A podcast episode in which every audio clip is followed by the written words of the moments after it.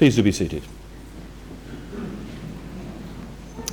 We're doing a little series in the run up to Christmas on some of the Psalms. And we come this morning to Psalm 95. If you'd like to find it in your Bibles, it's page 602. If you're a dyed in the wool Anglican, you've probably sung it many, many times in the past under the guise of the Venite. It's a well known psalm, but it's a wonderful psalm. Psalm 95. And if I had a key verse, it will be, well, the end of verse 7, the beginning of verse 8.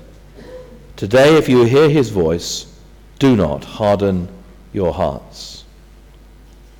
I don't know if you know the story of a visiting preacher who preached his heart out and was standing at the back of church after the service, just greeting the congregation. They were a very polite congregation. They said, What a wonderful sermon. We thank you so much for coming. It was so helpful. We've loved having you. And then one little old man walked past and said, It was far too long. Well, anyway, other people walked past, more compliments and he was feeling quite good about his sermon. And then the same little old man walked past again. He said it was unbelievably boring. Well, he was a bit taken aback by this, but anyway, other people walked out, again, very grateful, lots of comments, positive comments. And the man walked past for a third time. He said, I couldn't understand a word. Well, he was a bit taken aback by this, and the vicar of the church asked afterwards and said, you know, did people enjoy it? Did they get a good reaction? Yes, yes, it was wonderful. People were very, very positive except for one man who kept making some rather strange comments. And the vicar said, Oh, don't worry about him. He only repeats what he hears everybody else saying. well, I'm sure that man was not the only one to have found church boring. When I was a kid, I have to confess, my parents took me along to church every other week, and I absolutely hated it. I hated the hymns, unless they were the harvest ones. I hated the sermons. I hated the fact that it took a whole hour. It was the slowest hour of the week. But what I particularly hated was chanting the Psalms. And there was one psalm that we used to chant, if that's the right word, every week. Psalm 95, the psalm we're looking at this morning, the Venite. Why on earth were we always singing it? What made this psalm so special? Well, in fact, for nearly 2,000 years, Christians, communities all over the world, have been using this psalm as a call to worship. It's from the word venite, Latin word for O come. But why do we keep on singing it? Why? Well, it was only when I became a real believer that I began to realize and appreciate the beauty and the importance of the Psalms, what makes them so special. And I think it is for this reason. They are an extraordinary combination of God's revelation to us and our response to Him. The Psalms, you see, as part of Scripture, speak to us about God, about what He is like, about what He's done. They speak to us about our world and God's perspective on that world. They reveal God to us. But at the same time, they speak not just to us, but for us. See, when we read the Psalms, we often find they articulate exactly what we are feeling. Sometimes they express the joy of being a Christian. At other times, they mirror our feelings of sadness or bewilderment or confusion. When we are angry with God, we find that anger sometimes reflected in the Psalms. You see, the truth is that they are written by real people who go through just what we go through. So it's this special combination of speaking to us and speaking for us that makes the Psalms unique. They're a combination of revelation and response.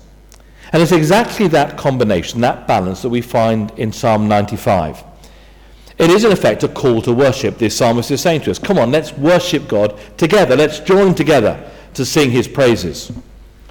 But it's also, at the same time, a warning from God to us about what real worship means. See, worship is not just about us, about what we do, it's about God, what God is like, and what God expects of us. Now, the uh, Greek Old Testament tells us that it is a psalm of David, though in fact the Hebrew version makes no mention of David. So we don't know who wrote it. Uh, most scholars see it as maybe composed for the Feast of Tabernacles, when the people reenacted their time in the wilderness. But even though it was written for that context, it is just as much a psalm for us today. Hebrews 3, the second reading we had, makes very clear that the today of the psalm is now. The Bible often speaks about today. Always says, do it today. That is now. It's a word for today. The you in the psalm is us, you and me, speaking very directly to us. And the rest that the psalm promises, not the physical promised land, maybe that they were looking towards, but the promise of salvation for us. So it's a very relevant psalm for us. And I just want to ask a question about what then is this true worship that we're asked to be involved in. What does it involve? Well, it involves, first of all, it involves rejoicing. Verses 1 and 2. Come, let us sing for joy to the Lord. Let us shout aloud to the rock of our salvation. Let us come before him with thanksgiving and extol him with music and song. In other words, true worship will always involve an element of rejoicing. Rejoicing in what God has done, in who God is, and so on. I think it was a man called Oliver Wendell Holmes who once said, I might have entered the Christian ministry if certain clergymen I knew had not looked and acted quite so much like undertakers. I take it he meant that they looked miserable. And I think that's the way a lot of people regard worship in church as being miserable, deadly dull, full of people with po faces. And yet here, worship is a joyful activity. We're to enjoy it. We're to worship with joy. We're to sing for joy. And singing is often an expression of that joy, isn't it? We sing because we're so delighted at what God has done for us and who God is. Now, you see, here the psalm makes clear that this God is worthy of our worship because he is a great God. He is the great God. He is the king above all gods. He is supreme above everything and everyone. He is the supreme ruler.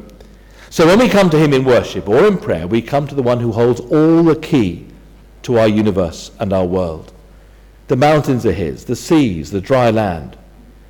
Now, even the pagan world can recognize that. Even the pagan world can see the beauty and the wonder and the order of creation and wants in some way to give praise uh, to it and for it. This is the Roman writer Cicero. When we behold the heavens, when we contemplate the celestial bodies, can we fail of conviction?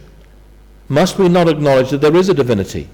a perfect being, a ruling intelligence which governs, a God who is everywhere and directs all by his power. Well, that's exactly what the psalmist is saying. The Lord is a great God, the great King above all gods. In his hand are the depths of the earth. The mountain peaks belong to him. The sea is his, for he made it. His hands formed the dry land. So that's why we worship with joy, because the one we worship is supreme over all creation. But there is another reason why we can rejoice in worship. And that is because, in some way, we human beings were made to worship. It is our most natural activity. So we don't worship God simply because he demands it, or even because he's worthy of it, although these things are absolutely true and right. We do so because we are never more human than when we are worshipping. It's what we were made for. I wonder if you know these words from C.S. Lewis in his book Reflections on the Psalms. There's a place in that book where he's pondering why it is that God expects us to worship him. He said he'd wrestled with wondering is God was rather egocentric, asking us to worship him. And then he came to a realization that actually it's what we're for, it's what we're about. And when we are most human, we are most wanting to worship. And he said this I had never noticed before that all enjoyment spontaneously overflows into praise unless shyness or the fear of boring others is deliberately brought in to check it. The world rings with praise. Lovers praising their mistresses, readers their favourite poet, walkers praising the countryside, players praising their favourite games. Praise of weather, wines, dishes, actors, motors, horses, colleges, countries, historical personages, children, flowers. I hadn't noticed how the humblest and at the same time most balanced and capacious minds praised the most, while the cranks, the misfits, and the malcontents praised the least. I had not noticed either that just as men spontaneously praise whatever they value, so they spontaneously urge us to join them in praising it. Isn't she lovely? Wasn't it magnificent? The psalmists, in telling everyone to praise God, are doing what all men do when they speak of what they care about. It's not out of compliment that lovers keep on telling one another how beautiful they are. The delight is incomplete until it is expressed. It's frustrating to have discovered a new author and not be able to tell anyone how good he is. To come suddenly upon some mountain valley of unexpected grandeur and then have to keep silent because the people with you care for it no more than for a tin can in a ditch. To hear a good joke and find no one to share it with. That makes a lot of sense, doesn't it? You see, what the psalmist is doing here, when he asks us to join with him in worship, is doing what comes most naturally to him. He's not simply praising God, he wants others to join with him. And somehow his praise of God will be inadequate or imperfect until we have joined him in praising God. So take a kind of an example from us from this last summer. You remember the Summer Olympics. It's an extraordinary month of sport, wasn't it? And didn't you find yourself saying again and again, so one morning when you went back to work or you met up with other people, you know, did you see Jessica Ennis last night? Or did you see Mo Farah? Or did you see Ellie Simmonds? Weren't they extraordinary? Wasn't it amazing? You know, the opening ceremony was an extraordinary thing. See, we enjoyed it ourselves, we reveled in it. But somehow sharing it with other people enhanced that experience. And if we weren't able to talk about it, if we weren't able to share it with others, it wouldn't have been the same. Now, that is true of worship. I suspect many of us would say that some of the most memorable moments of our Christian lives, the times when we felt closest to God, when we've been most aware of what it means to be His child, when we've experienced the deepest joy, have been when we've gathered with others to sing His praises, joining together in worship. True worship will always involve that rejoicing. That's the first thing. But of course, it goes beyond that because it involves, secondly, reverence. Verses 6 and 7. Come, let us bow down in worship. Let us kneel before the Lord our Maker. For he is our God, and we are the people of his pasture, the flock under his care. Let us bow down. Let us kneel. Worship may be joyful, but it also needs to be reverential. We need that sense that God is God and that we are not. That he is the master, he is the king, that we're just his servants, his flock, the people of his pasture, the flock under his care. There must be that note of reverence. And I suspect there is often a sense in which we feel we can saunter into the presence of God when we want, how we want. Yes, worship is much more than a duty, but it is still a duty.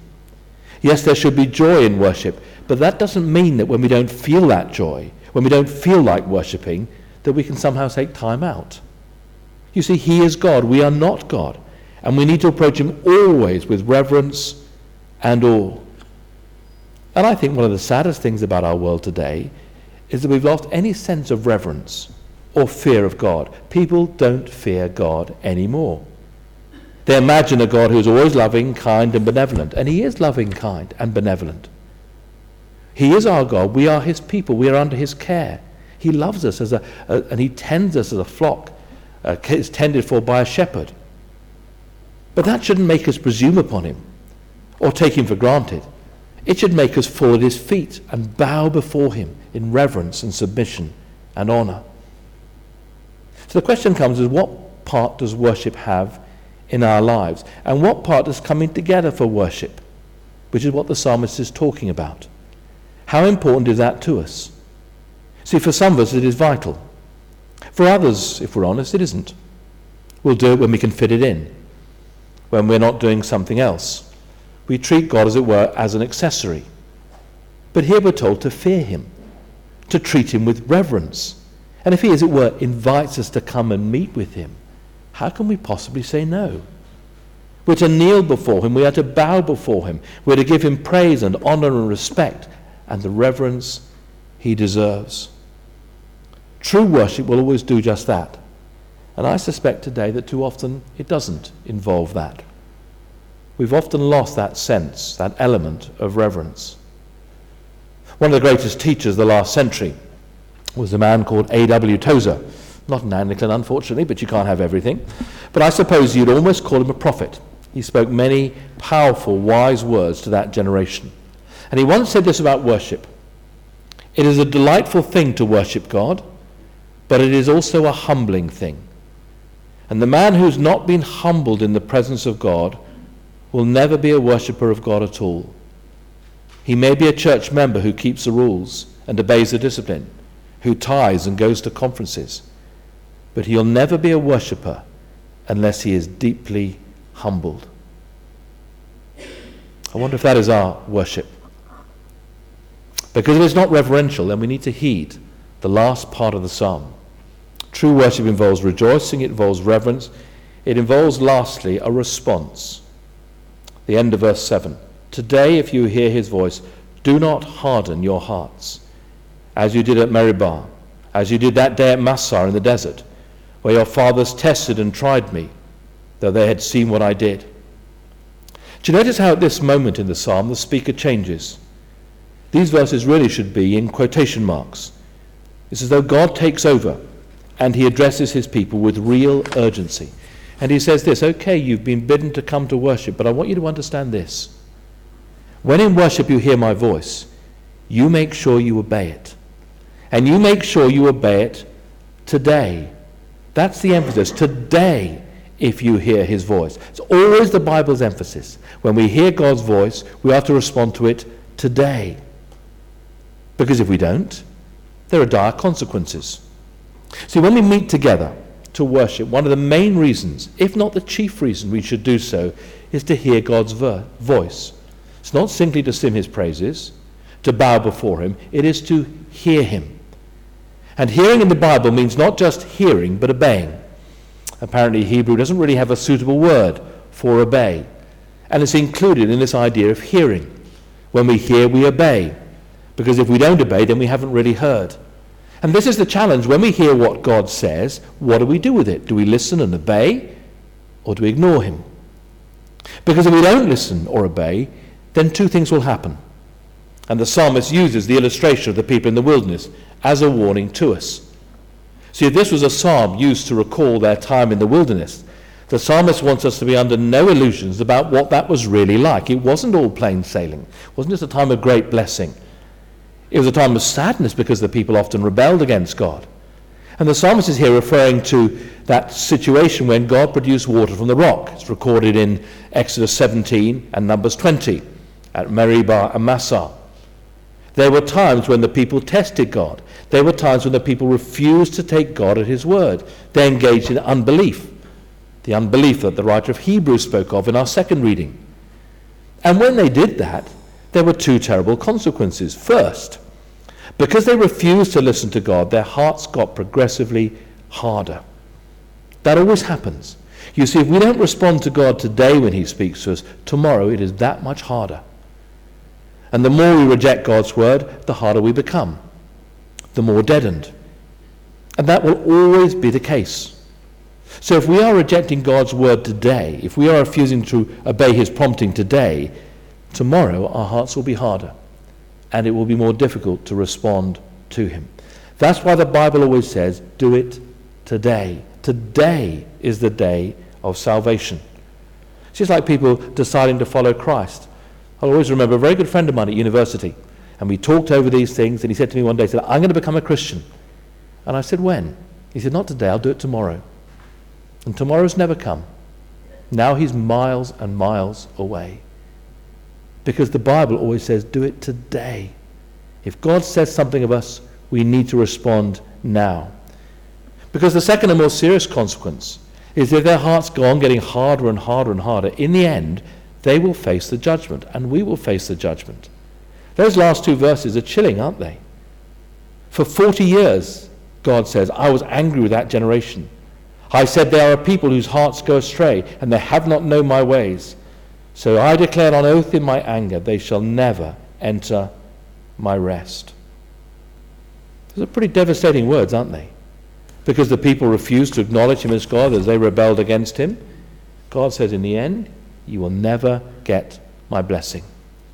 That word anger is a very strong word. It's a deeply personal word. It really means disgusted. That God is disgusted when we hear his word and just refuse to obey it. It's not that he's losing his temper, but there's a sense of outrage in it. How dare God's people treat the eternal God in this way?